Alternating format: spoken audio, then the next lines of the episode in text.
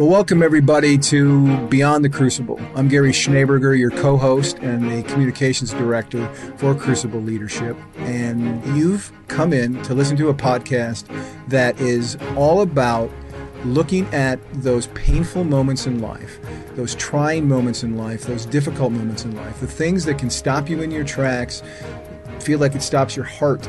They can be crushing, they can be shattering, they can be failures, and they can be tragedies. And we talk about those not to deal in the negative, we talk about those as jumping off points to lead a life of significance, to come not just bounce back, but to bounce forward from those experiences. And with us to talk about that is the founder of Crucible Leadership and the host of the program, Warwick Fairfax. Warwick, welcome. Thanks, Gary. Great to be here. This idea of crucible moments is so fascinating. One of the things I want to tell folks about here, Warwick, is you commissioned a study, a poll of folks to find out just how many people out there, how many business professionals actually is who we surveyed, how many business professionals, what percentage have experienced an event very traumatic. It was uh, unforgettable. It was painful, and it kind of slowed them down. It made them kind of stop and pause and take a deep breath. And the number of folks who said they had had that experience was what? 49%.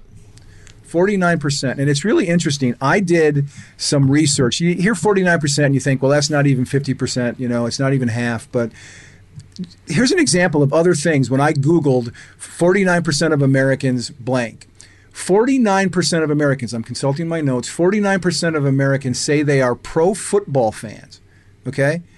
49% of Americans say that they typically take an annual summer vacation. 49% of Americans say that our culture, American culture, is superior to other cultures those are huge majorities when you think about it just anecdotally. When you say, as many people as our football fans have had a crucible moment, that's pretty significant, isn't it? Absolutely. When we talk about crucible moments, we'll unpack here in a bit exactly what they look like, what kinds of crucible moments people go through. But explain to folks who might not be familiar with the word that much why did you, as you were looking for something to describe those painful experiences that can change your life for the worse or the better, why did you choose a crucible as the symbol of that? Well, you know, literally, crucible means cauldron in which you heat metals to a very high temperature and they combine to form something new.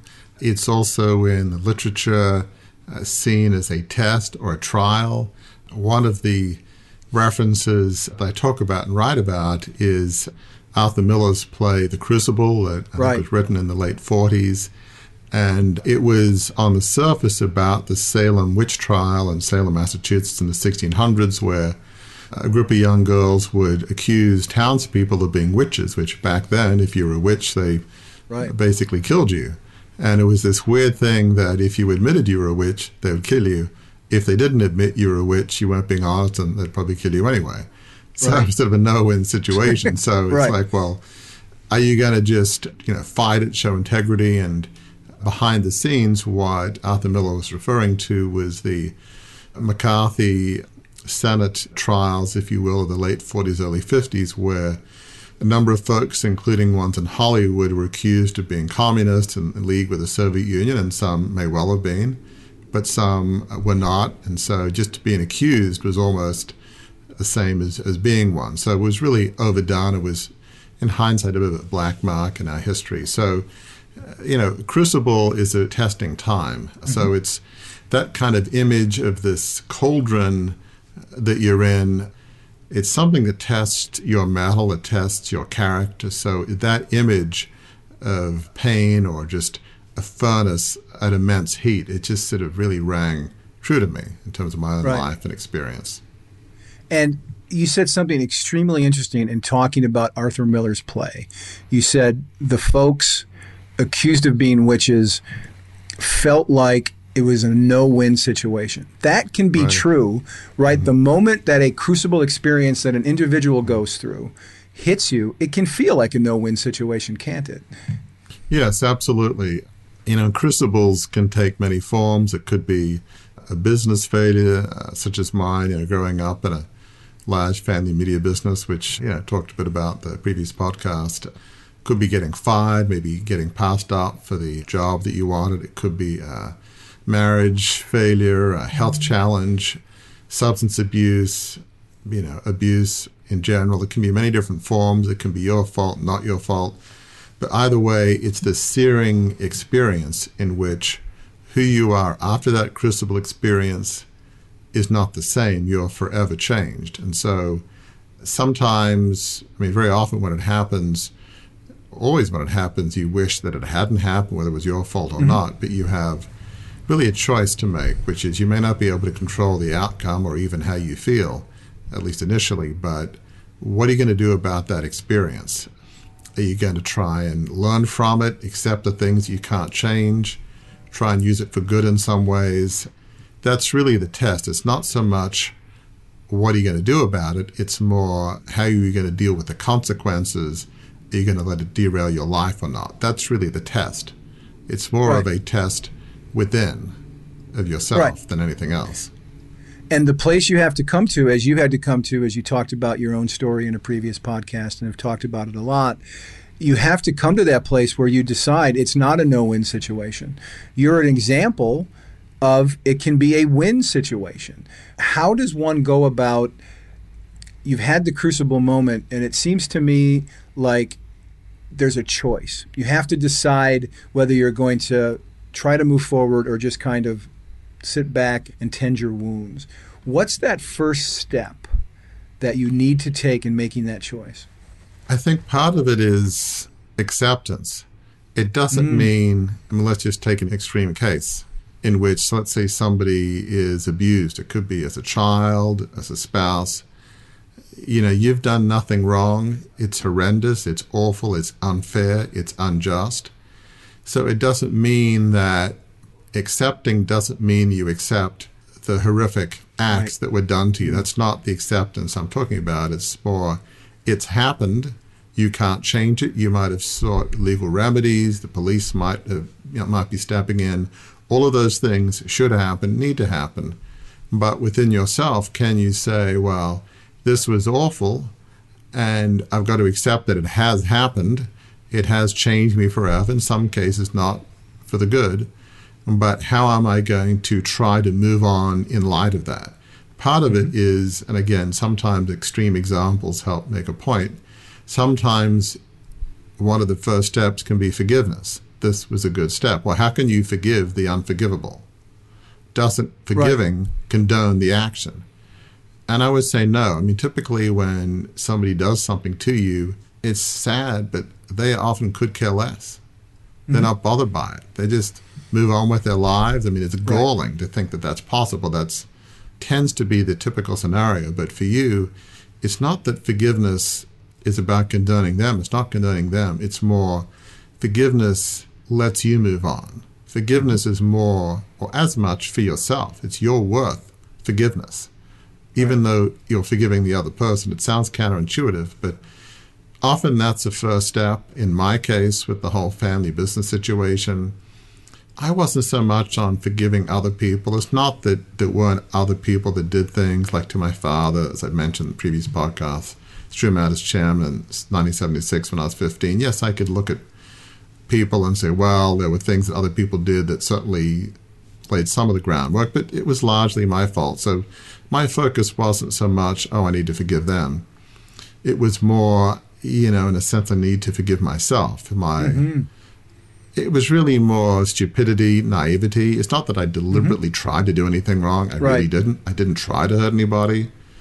So it was more just accepting what happened, forgiving myself. I'm not this awful person that is not worthy of seeing the light of day ever again. Just hide in my house and let the rest of right. my life go by. So part of it is acceptance, forgiveness, whether it's of other people, yourself. That acceptance and forgiveness is, is really from my perspective, the first step.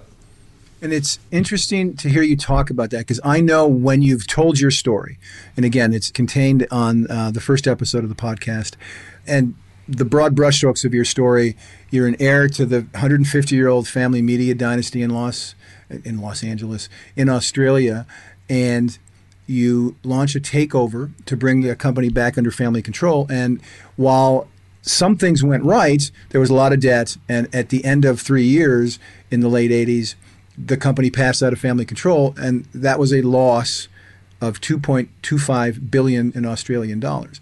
Big failure situation and not the kinds of circumstances that many people who you're talking to as the founder of Crucible Leadership have been through. As you've said many times, there's not a lot of media moguls out there who are in that situation. But one of the things that's so fascinating is you tell your story. People will come up to you, they'll send you emails, they'll come up to you when you're speaking, and they'll say how much your story touched them and it is they are talking to you about it in some cases it seems like it's the first time they've ever acknowledged their failure or their shame how does that ability to speak your truth to speak your pain how does that unlock healing for others you know it's interesting as we've been talking to people it's interesting that people tend not to like talking about failure it's one thing if you've had a car accident and it's just changed your mobility or certain things, they're clearly not your fault. And so I don't know if it's easier to talk about. It seems like it. It's hard for me to, to know if it's something that's not my experience. But when it's business failure, you know, business leaders tend to want to present the uh, aura of just being successful. Right. People write mm-hmm. books, you know, follow me because I led this Fortune 500 company. How right. many people write books that say, I was an idiot. I was fired. And you know what? I should have been fired because I was doing a, a, rotten job and I was treating people badly. And congratulations to the board. They did the right thing. Didn't think so at the time, but good right. on them. You know. Well, I know one person who's written a book close to that, and that's you, who's, right. who's written about, um, you know, you have a book in process, a manuscript about your experience. So you're one. Well, yeah. I mean, and so to me, you know, I think vulnerability is something that can help people. Uh, mm-hmm. I know what helps for me, and I think it's true really for everybody, is where is your sense of self worth? Mm-hmm. So, you know, we've talked about acceptance, forgiveness. Really, another important touchstone, if you will, of being able to move forward is is your self worth in your career? If it is, right. you're set up to fail. You're almost guaranteed to fail because there will always be ups and downs you will never quite get that job you really wanted, or there's always somebody else. It's like an athlete. There's always somebody else better, quicker, faster. I mean, right. 99.9% of the cases, you will not be the best baseball player, the best tennis player that's ever lived in human history. Right. it's possible, right. but it's right. really, really unlikely. And even when you think you are, you know, um, like I follow tennis quite a bit, and a Roger Federer fan, he has I think he has 20 Grand Slam titles. It's quite possible that Rafa Nadal and Novak Djokovic will overtake him for the most Grand Slams. Right. Uh, as a Federer fan, I'd rather not, but that's life. He's going to have to live with it. And if they right. overtake him, objectively, they might be the greatest of all time. So, you know, it's like, it's sort of ephemeral to try to seek your sense of self worth in your career. So for me, obviously it's hard for me to do that in the sense that look how uh, sort of the whole takeover went down in flames. So it's not like I can say, look at me, look, put, let me put my self worth in what I've achieved. At right. least not there. But I have, to me, faith, faith in God, and the sense that we're all children of God and God loves us unconditionally. That helps because by talking about failure doesn't mean I'm a failure as a human being or that God loves me any less or frankly my wife and kids don't love me any less. Their love and love in a broader sense doesn't depend on my achievements. That's another foundation of bouncing back and it helps in talking about failure and really to your point so few people talk about failure that I remember one instance I was speaking on Skydeck, which is a Harvard Business School alumni podcast where I did my MBA. And I think one of the folks, as you were trying to set this up, was asking, well, is, is Warwick okay talking about failure? I said, well, right. it's like that's the whole message. You right. know, that's the whole point. But I had a number of people email me and just messaged me saying that was so helpful. You know, the company I'm with is about to go under, and I don't know what's going to happen tomorrow morning, and you know, I'm going to feel like embarrassed and ashamed, and uh, right. It, it just hopefully gives other people the freedom to say it's okay to make mistakes, it's okay to fail. It doesn't mean life's over, or your whole sense of self worth should be bound up in what you do. Right. And one of the things we never really talked about this, but hearing you talk now, it makes me think of this, and that is one of the things that you're trying to do, that we're trying to do through Beyond the Crucible, through everything the Crucible leadership does, is to encourage people to do those very things, to have humility, to have vulnerability, to change the dynamic where it is okay. People are comfortable talking about crucibles, about failures, about tragedy and trauma. As someone who has done that, because one of the things we want listeners to do is to feel empowered and encouraged and to have the boldness to talk about their crucibles. As someone who's done that now for several years, how does that feel? When you get an email like that guy from Skydeck, how does that feel when somebody says, "Oh my gosh, thank you. That helps me in my own healing." You know, it feels healing, but it really it helps me think maybe there's a purpose to the pain Mm. Maybe there's a reason. As somebody is a spiritual person, I tend to feel like everything happens for a reason. There's some maybe plan in place. I may not know what it is, but it feels like, okay, I didn't like the pain, but it makes it a bit easier to deal with, maybe a lot easier to deal with, feeling like, you know, by talking about my pain, I'm able to help other people. And one of the things I've found is as I've spoken about it, you know, people don't look at me and say, "Oh my God, I never want to see you again," because I'm embarrassed to be around such an enormous right. failure. And please, you know, it's almost like in the Bible with lepers, you know, unclean, unclean, stay right. away. You right, know, right, right, right. It's like, no. I mean, as as I mentioned, I think last time, I guess one of the key moments in my sense that maybe everybody wasn't going to reject me when I spoke about it is the talk in uh, church we go to about uh, 10 years ago when the pastor wanted me to give a sermon illustration of the life of David, who was falsely persecuted, running away in fear of his life. And said, Well, I don't really see myself as that person, but I'm happy to talk about my story and a few lessons learned. And people, weeks, months afterwards, said, Boy, that really helped me. Nobody said, Well, what a loser. Right. I mean, not one. Right. It was, right. and then I've done a number of podcasts with some other folks, and you know, it's at a baby steps. As you talk about it and don't feel rejected, it's like, well, you know, maybe, maybe people don't see me as a loser, as a 2.25 billion dollar failure, so to speak. You know, another baby step was, um, you know, for years I wouldn't go to Harvard Business School alumni reunions because right. I was ashamed and embarrassed all these other people are successful and you know CEOs and uh, heads of something, and here I am a failure. And so, you know, I went there, and you know, it came up in conversation from time to time, and it didn't seem to matter. You right. know, and then I went to a Oxford reunion where I did my undergrad, and you know, people a little bit maybe less in tune, but you know, it didn't seem to matter when I started sticking my toe in the outside world, but it sort of took years for me to think that I had purpose in life, that you know I wouldn't be seen as some broken, hopeless case to be pitied. Right. I mean, nobody wants to be pitied. You right. know? And in fact, in talking about it, not only do you not feel rejected or marginalized, but you have experienced the feeling of that you're actually helping people. And that is the ultimate goal of crucible leadership, right? Is to lead a life of significance and helping others is a key point to that significance. I want to bring up something that you just said because I think I want our listeners to process this for their own story. When you said, as you began to speak about your crucible, you had this thought that maybe people don't see me as a loser. There are people listening right now, Warwick, who feel like people see them as a loser, who are shy about, ashamed about, afraid to talk about both failures, but in cases of abuse and in cases of truly mm-hmm. traumatic things that happen to you, it's hard to get those words out as well. What is your encouragement to those folks from someone who's done it, someone who's spoken about his crucible and others have been helped? Well, this might sound a bit strange to say, but again, my faith is the foundation of my outlook in life. And to me, you are not a loser. You know, God loves you. I mean, that's the foundation, that's the center.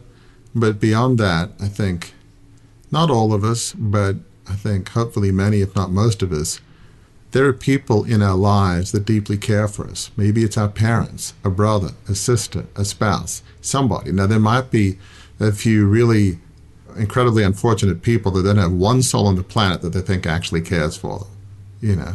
Right. But in many cases, there are some that kind of want to help us, that believe in us, even when we don't believe in ourselves. So this sense of this eternal sense that somebody loves you, perhaps, this sense that you have family members, friends that kind of love and care for you. If they all feel that you're worth something, mm. maybe you are. And so yeah. It's not easy just to turn the switch on and, hey, today I'm going to believe in myself. It's a process, right. but it's a push and pull. It's a dynamic. As you other people believe in you, that helps. As you help other people, in some sense, not that that's the reason for doing it, it helps heal, it helps your self worth. It is, I talk about refining cycle, it is almost in terms of your own self esteem, there's a cycle there too. As you believe the people who are saying you're worth something, as you help other people, and as you accept the fact that what happened, not that you have to like it, and as you see your self worth isn't dependent on what you do Right. All of those are important cogs in the wheel to help you feel less like a loser. And realistically, certainly in my case, it took years. And can you ever say, nope, there's no scar? I had that fall, had stitches, yep. no scar. No, there's always going to be a scar. But, you know, it does get easier to live with. Are there days when you have like a little relapse and like, oh, wow, I'm feeling bad about myself and gee, yep. what an idiot I Perfectly was. Perfectly normal. Yep. But the trajectory of your life, it's it's almost like you look at the economy. Is the trajectory of the economy going up or down? Is the trajectory of your self esteem and your life as a whole is it going up or down? So, all of those things I think are factors that can lead to healing and ultimately a life of significance. You will talk as we go on in other episodes of this podcast, both in our discussions and in discussions with guests who've been through crucible moments and who want to talk about them. We'll talk about what the specific aspects of that thing that you mentioned, the refining cycle, what happens after you come to the place that you are examining and learning from your crucible. We'll talk about those in future episodes, so I don't want to talk too much about them now. We'll we'll leave a little out there for people to come back for. But the first step, right?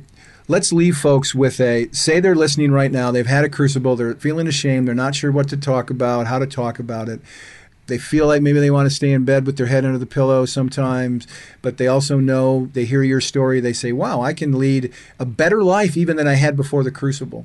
What's the first thing they need to do right now as they're listening? The first step, whether it's an actual action step or it's just an emotional mindset step, what's the first thing people can do to begin to put their foot on that path to a life of significance?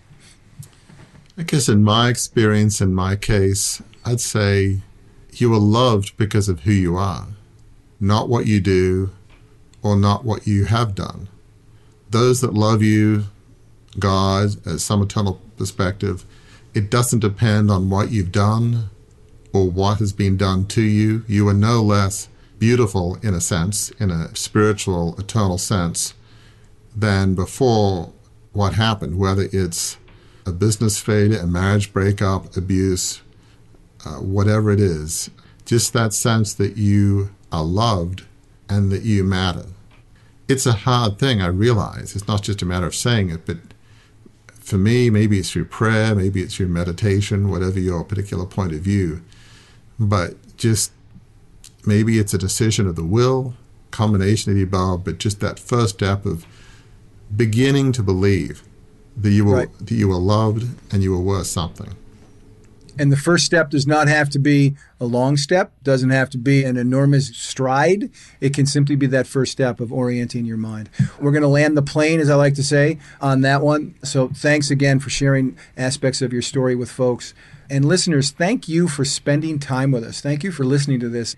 And one of the things that we want to do at Beyond the Crucible is to create a dialogue. One of the things at work that leads him to talk is he likes to hear back from people about what impact that has about their stories. So if you want to share some of your stories with us, if you want to share your reaction to some of the things we've talked about, you can go to our website, crucibleleadership.com, and you can click on the contact tab and you can send your feedback and information. We, we would love to hear from you about what you think we're doing at crucibleleadership.com. You can sign up to receive Warwick's blogs. He writes a couple of blogs a month that work in this area of the things that we've been talking about.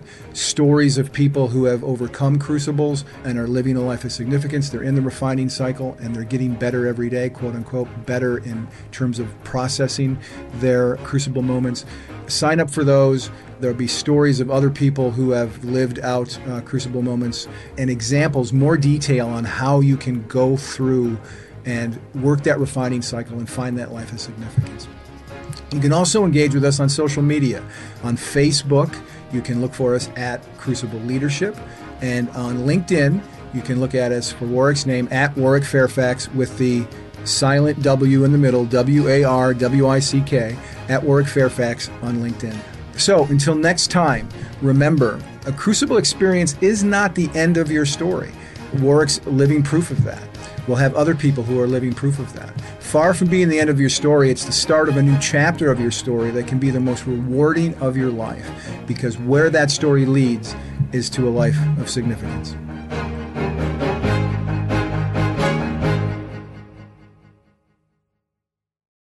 Say goodbye your credit card rewards. Greedy corporate mega stores, led by Walmart and Target, are pushing for a law in Congress to take away your hard earned cash back and travel points to line their pockets. The Durbin Marshall credit card bill would enact harmful credit card routing mandates that would end credit card rewards as we know it. If you love your credit card rewards, tell your lawmakers hands off my rewards. Tell them to oppose the Durbin Marshall credit card bill.